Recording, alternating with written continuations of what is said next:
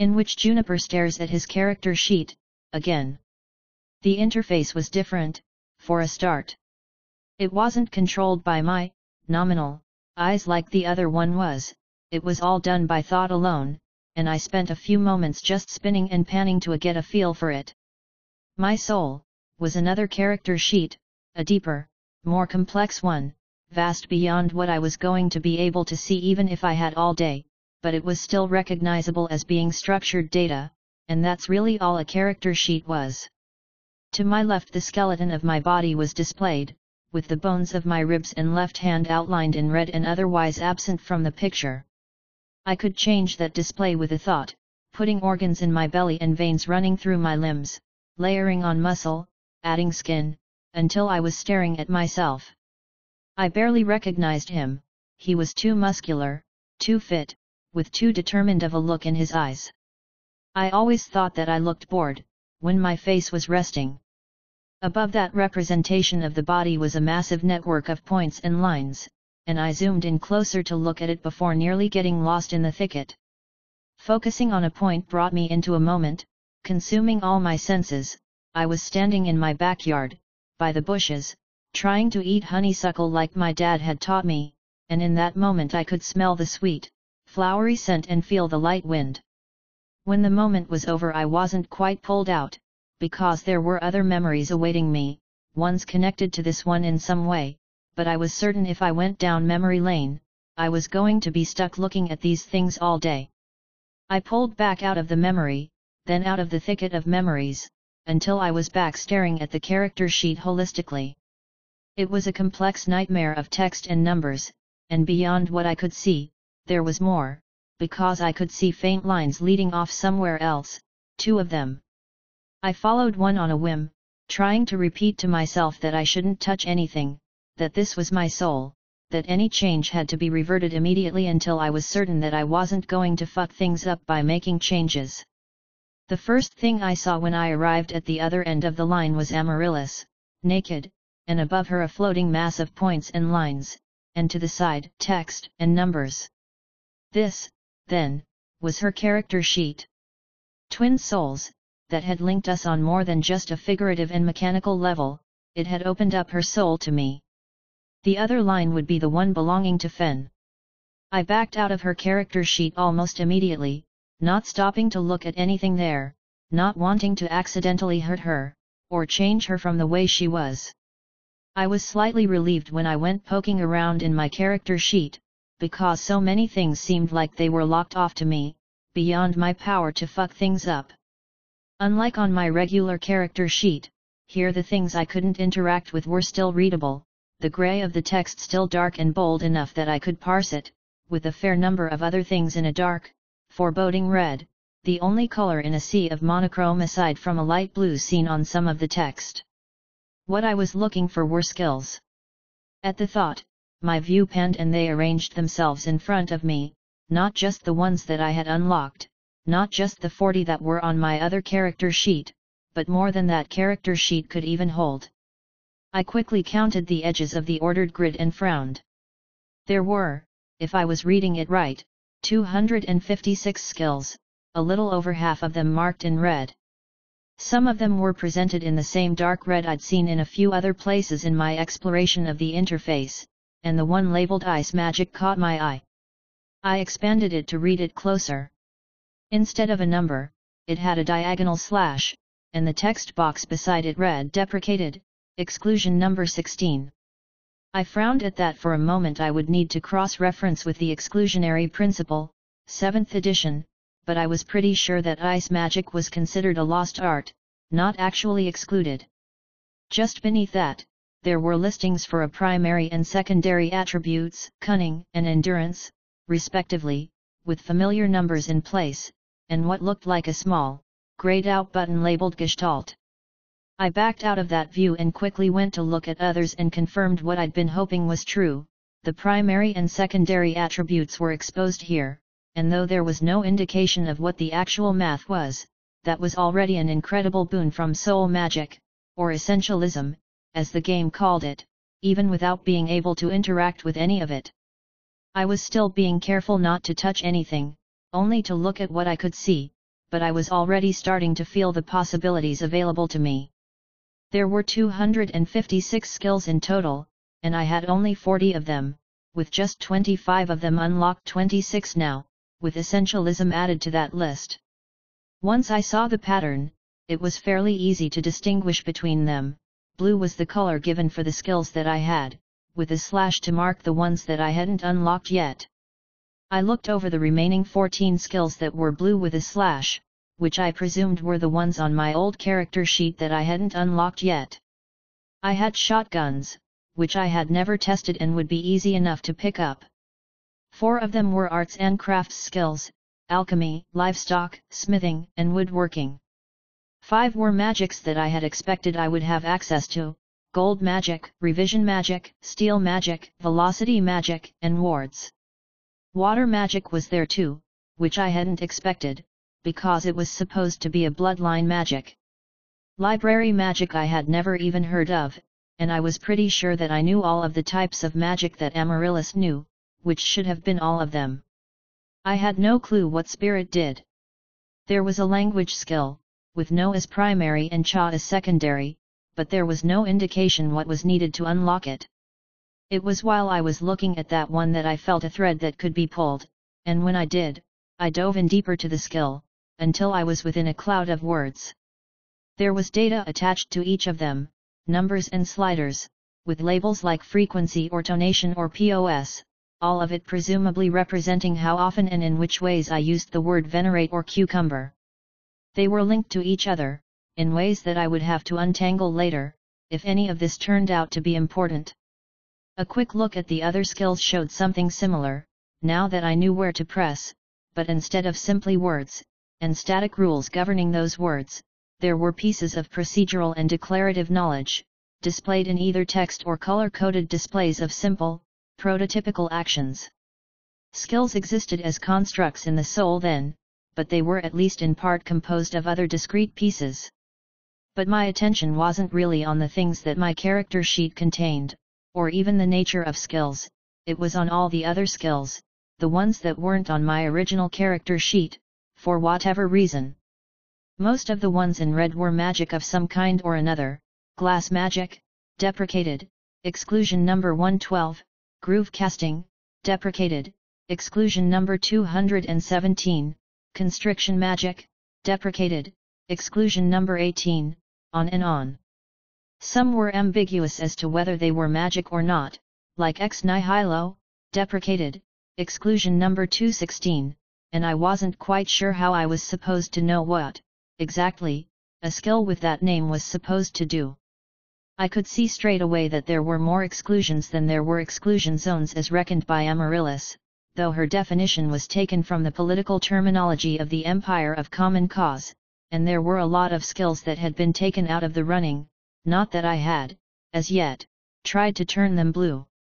The other, mundane, grade skills were less interesting to me, except in regards to what they said about the game. There were, as it turned out, a handful of armor skills, light armor, medium armor, heavy armor, unarmored, and shields. That didn't make too much sense to me though, because it was clear that armor still did something for me, and I had gone through a period of acclimating myself to the armor, which meant that I should still have something beyond just no skill in it.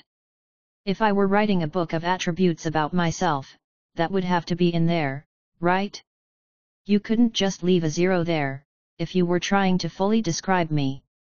There were other skills that I had already known I didn't have, and which weren't assigned, more of what I considered arts and crafts, the sort of thing that you took more for role-playing purposes, and slash or to piss off Reimer because they were suboptimal, things like weaving, foraging, tailoring, and so on, maybe a few dozen of those. There were transportation skills, like sailing, piloting, and riding, along with utility-slash-profession skills like appraisal, management, leadership, logistics, and mathematics, some of which did catch my eye, and a few social skills that I was missing too. This all left me with the question of why I had those 40 specific skills on my character sheet. I had long had a feeling like someone else had set the game up for me, starting back when I had first looked in the options and seen that Diamond Hardcore Iron Man mode was checked. I might have accepted it if those skills represented things that I'd known or done on the real world, but they didn't as evidenced by piloting not being one of my skills, despite the fact that I could semi-competently fly a helicopter, and all the magic I had access to. That meant my best guess was that the dungeon master had set everything up, and I had no idea why he'd decided on those particular skills. Was I meant to use revision magic at some point in the future, and that was why it was listed? On seeing the other options available to me, I desperately wanted to change my skills, but if there was a path in front of me, well, then surely essentialism was on that path, and I didn't need to worry too much. But then why would the dungeon master give me specific skills that he knew I was going to drop, assuming that he did know? I was about to move away from the skills, because there was more of my soul to explore, quite a bit more, but I stopped for a moment and looked in at deception. As soon as it filled my view, I got an error message in red. Error, illegal construction, gestalting deprecated, exclusion number 4.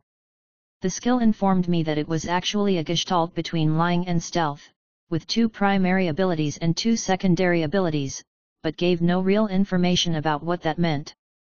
In the parlance of D&D, gestalt meant merging two things, usually classes, such that they were more than the sum of their parts, but I wasn't sure that fully applied here.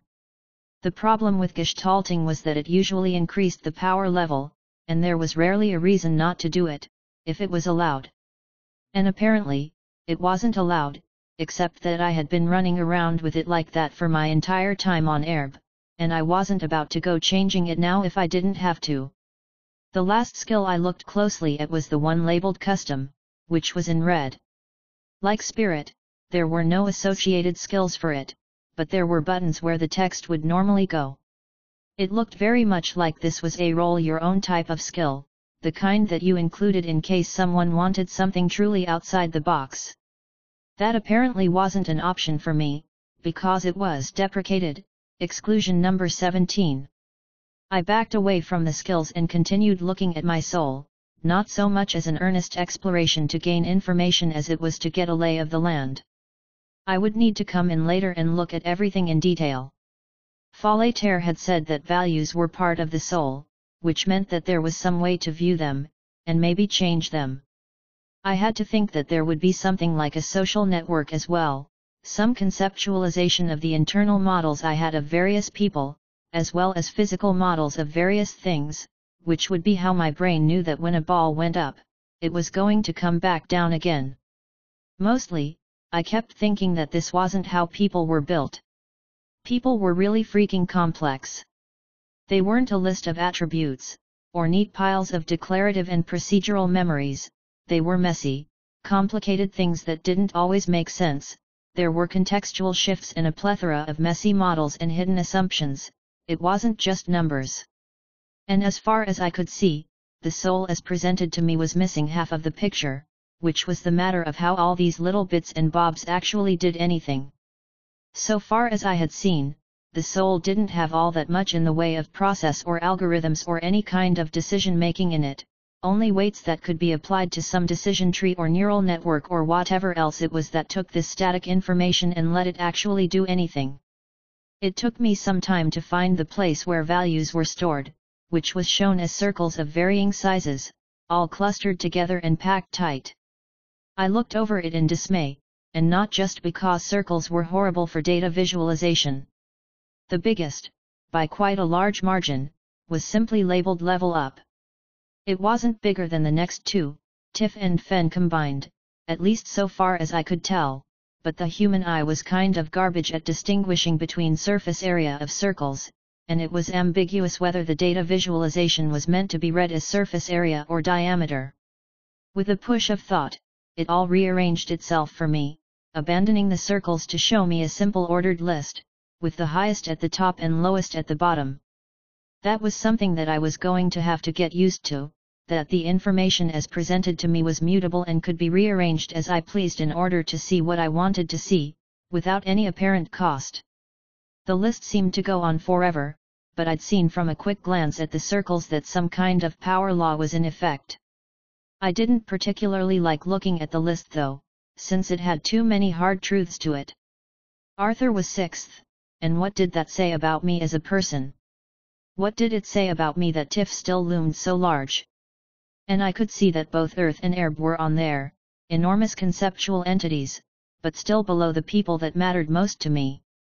I looked closer at the one labeled Aerb, because it seemed neutral enough, and got more information on it, variables like weight, scope, marginal utility, and time sensitivity. I backed out without reading more, then shifted my view away from the values so I wouldn't have to look at Arthur in the number 6 spot. I kept thinking that this was not how humans were. Let's say that you actually could take someone through a trillion different tests, pairwise comparisons like would you rather eat a hamburger from Culver's or spend 20 minutes playing Tetris, a year from now, and then you crunched that enormous amount of information, the result that you got back wouldn't even be that sensible, because people weren't sensible, concepts were shifting and mercurial, I could think differently about a given person based on the last word out of their mouth, or the setting I was in, or any number of things. That was, to my understanding at least, how the human brain worked. The soul, as it was presented to me, made sense as the sort of thing you could maybe pull from a brain, if you had some hypertech and were willing to cut some corners in terms of how you were mapping out what the brain actually was. You couldn't capture everything, not really, but you might be able to put a number on time sensitivity of value, maybe, and then make a chart that would be a little bit useful. The soul made sense as a report, or a visualization. That wasn't what the soul purported to be though, it was meant to work as the mind, not just a report on it, and changing the soul meant changing the mind. Was there some hidden conversion process in there? Was this just a game interface covering something vastly more complex, for all the data that was exposed to me? Or was I really reducible down just this stuff and whatever sort of thing was involved in actually running it? I felt a hand touch my knee. I was only dimly aware of my body, and blind on top of that, but I could feel the pressure there, and I flailed my body, which was still thankfully under my control, while trying to back out of the interface trying. Error, illegal construction, gestalting deprecated. I started to panic, just a little bit. I could feel my body, I could move my body, but my eyes were stuck staring at my soul, and it felt like my mind had been made to focus on the substance of the soul. Even as I was aware that I was in danger, right across from Fallatehr, I could feel that thought slipping away from me and the contemplative mood I'd been in returning. I tried my best to shrug it off I was standing now, I was pretty sure, and nothing was touching me aside from my feet on the ground, though the sensation was so far away it was hard to tell for sure. I raced over to the skills and zeroed in on deception, which I knew had to be the problem, and dove into the menu for it, where a button labeled divide was available, in place of the gestalt that was on the other skills. I gave it a mental push, which presented me with warnings. Warning, dividing skills will reset both to zero. Warning, skill changes can be done once per, 100 levels slash skill in essentialism. But I did it anyway, because I was blind and barely aware of my body, and the more time I spent looking at the menus the more I felt myself start to lose sight of that fact, like it was somehow unimportant that I was disabled in front of someone who really shouldn't have touched me. So despite the warnings, I plunged on ahead. Error, illegal construction, selected number of skills exceeds 40. I went in an unselected woodworking, which I didn't think that I would ever use, and was about to make another attempt at leaving the soul before I stopped myself, only momentarily. My concern was with the warning that skill changes could only happen once every 100 levels divided by the skill ranks in Essentialism, which a quick check showed as currently sitting at 5. Depending on whether previous levels counted or not, that meant that I'd be able to change skills again at either level 20 or level 30. Obviously I would be able to level essentialism up from where it was now, but there were rather severe diminishing returns on that math, especially assuming that rounding wasn't done in my favor. A quick check of essentialism showed that it had KNO slash WIS as its primary and secondary skills, which I considered good news, given that it meant I could continue on with my dubious strategy of leaving SOC behind, if I so chose. Either way, there was a hard cap on when I'd be able to change skills again, even with reasonably optimistic assumptions, and if changing my skills to fix the gestalt error counted as changing skills, then the next time I would be able to change skills would be in 4 levels or so, unless the game let me bank skill retraining from levels previously gained, in which case this was merely the squandering of an extremely limited resource, rather than a handicap that might last for as long as a few months. So I started in on cuts, first the things that I didn't see the point of and hadn't even unlocked, alchemy, smithing, woodworking, livestock, and then the ones that I didn't have unlocked and thought were subpar, gold magic, shotguns, steel magic, wards, snip, snip, snip, freeing up space, and then music and art had to go, because they were flavor, not utility, and I watched the warning go by about them resetting to zero, not a big loss in either case. Finally, pistols, which I hadn't been bothering to train up given that I'd almost always be using a rifle at range and melee weapons up close. Snib. And that was 10 slots freed up, and I could cut a few more, like Spirit, which had no obvious function, and Library Magic, which I had never heard of, but I was erring on the side of not locking myself out of things I didn't yet know the function of. It was tempting to cut the social skills, to cut comedy, romance, and flattery and make room for something else, but my social abilities were already poor, and if anything, I needed a few of the social skills that I was missing in order to shore up that deficit, assuming that I wasn't always going to be able to rely on Amaryllis to carry me through difficult times, even if she was physically present.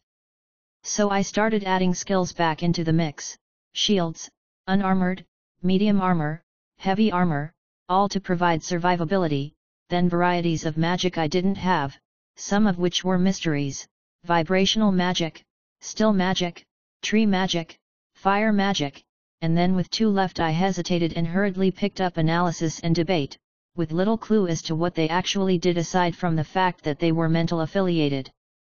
If I'm being honest, which I do try to be, I'm not sure how long I spent on all that. Maybe I came under the tunnel vision effect of looking at these things again, because I'd had that moment of hesitation when I'd been ready to move away, when the gestalt had been removed.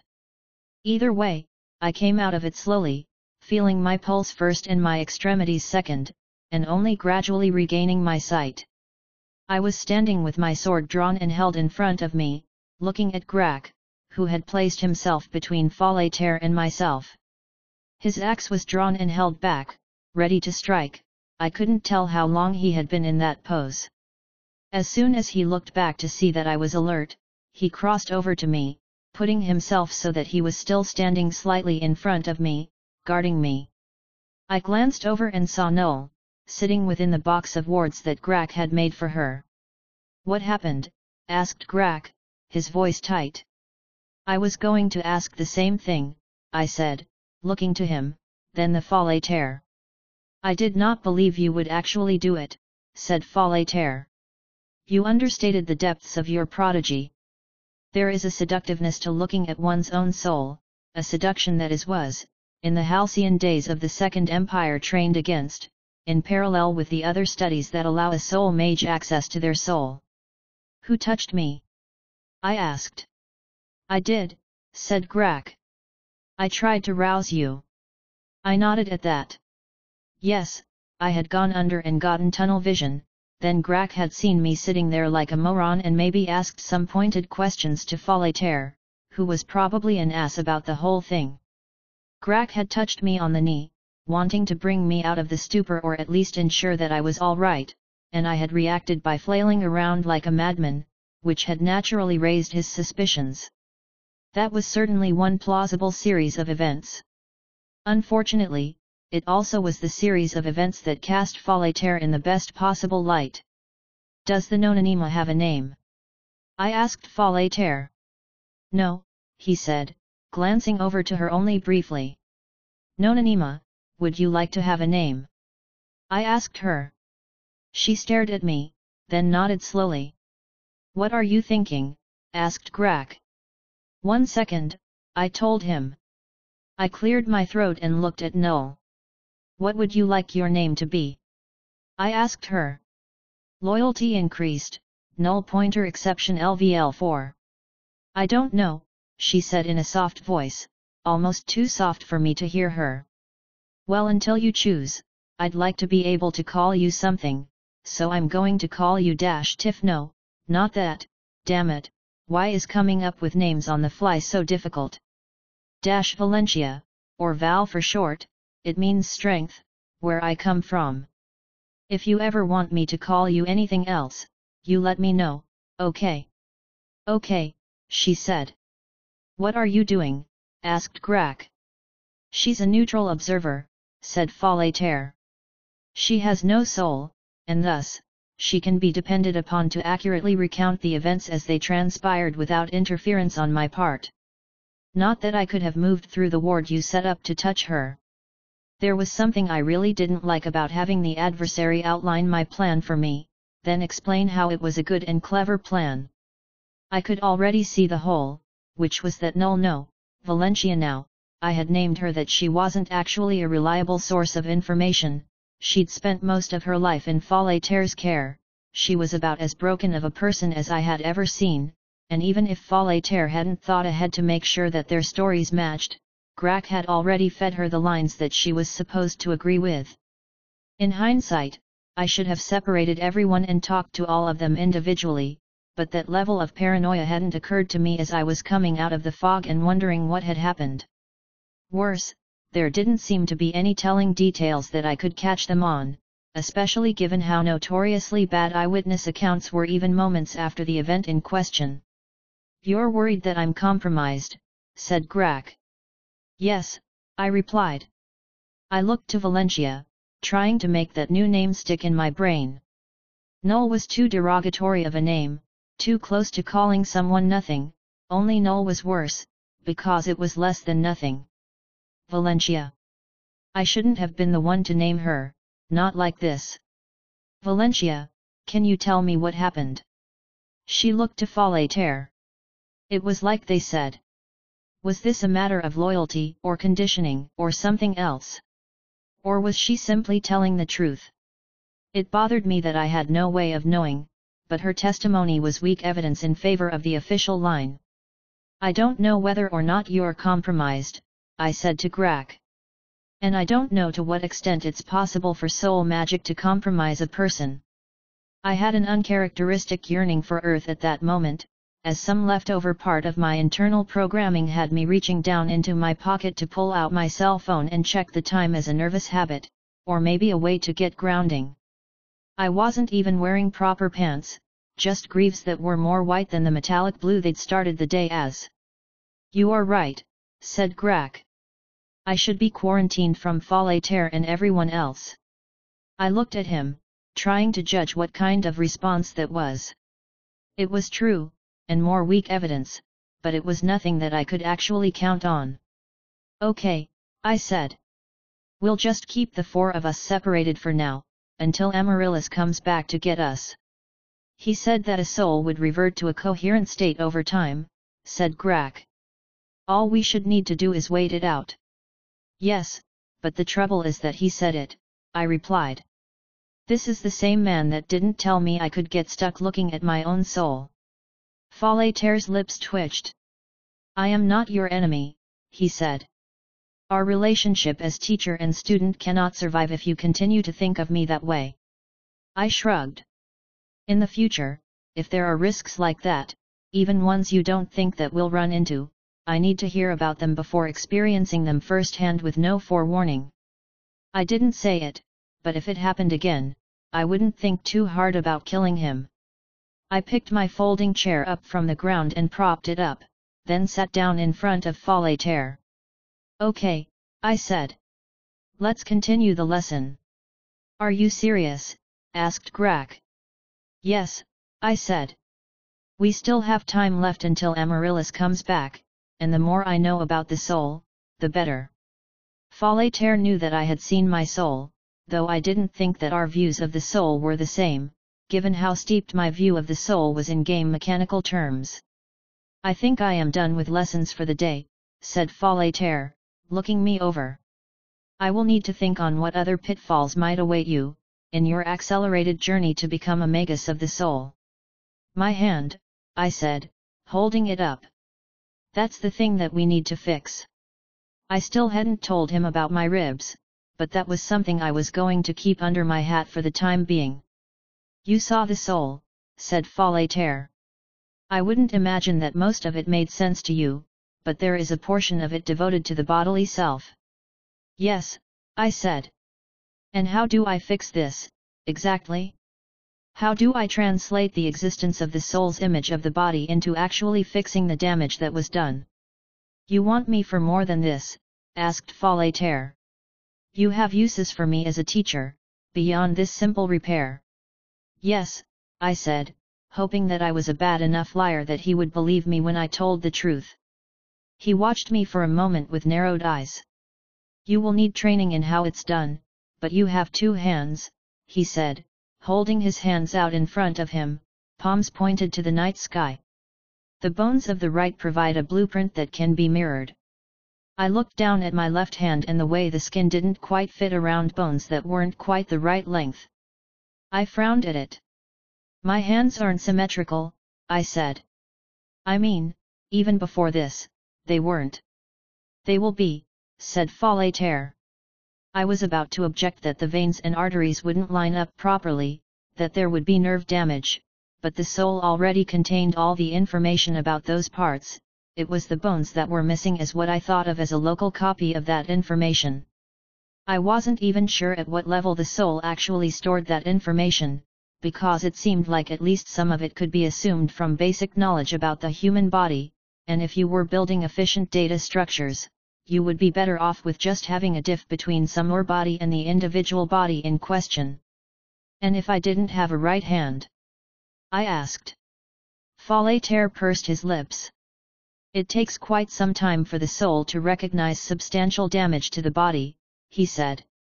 It can be years before scars become marked on the soul itself, and sometimes the soul will persist in its counterfactual conception of the body forever. Hypothetically, I said.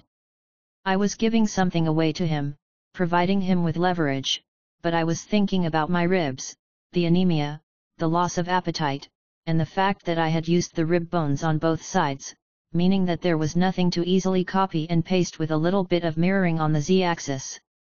Hypothetically, you would have to take from the soul of another, said Fallatehr. He watched my expression, and the grimace that I didn't try to hide. Take is an approximate term, he said. The term copy might be better. But for that, you would need access to the soul of another, either one whose body is compatible with your own, or with the delicate power necessary to alter those conceptual bones prior to insertion. The process would be much more difficult and prone to failure, especially without my guidance.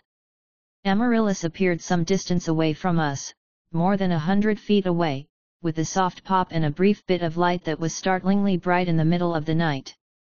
She was in full armor, helm up, and with her sword out and ready as soon as the teleportation key was safely stowed. She looked toward us, hesitant. Status, she called. Grak should be assumed compromised, I called back to her. Fuck, I heard her mutter under her breath as she walked toward us.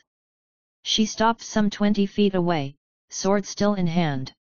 You know that means that you're assumed compromised too, she said. That's yes, I said. In theory, we should assume that everyone is compromised. Such distrust, said Fallatehr, making no attempt to hide his amusement. I know a little bit of soul magic now, I said. Enough to fix you, asked Amaryllis. No, I said. Working on my own, it's a possibility, but I'm not there yet, and even the process of looking at my soul makes me far more vulnerable than expected. Ah, said Amaryllis. Her helm hid her eyes, but I could guess that she was looking between us, thinking. The Nonanima is an unreliable eyewitness, she said. Yes, I replied. What about the eternal golden braid, she asked. I froze at that, because the thought hadn't even occurred to me. I reached into my pack and took Ropey out. I was almost certain that he didn't have a soul, which meant that he would have made a really good lookout. Overlooking him was almost inexcusable, but I was fairly sure that Amaryllis hadn't thought of him either, because otherwise we could have used him as insurance against malfeasance in the first place. He was in my pack from the time we scaled down the wall. Suspiciously inconvenient, said Amaryllis. Her sword was still in hand. Poor planning, I said. On both our parts. Amaryllis sighed. We have time, two hours until the key is ready again. We'll stay quarantined from each other until then. We had already decided that, said Grak.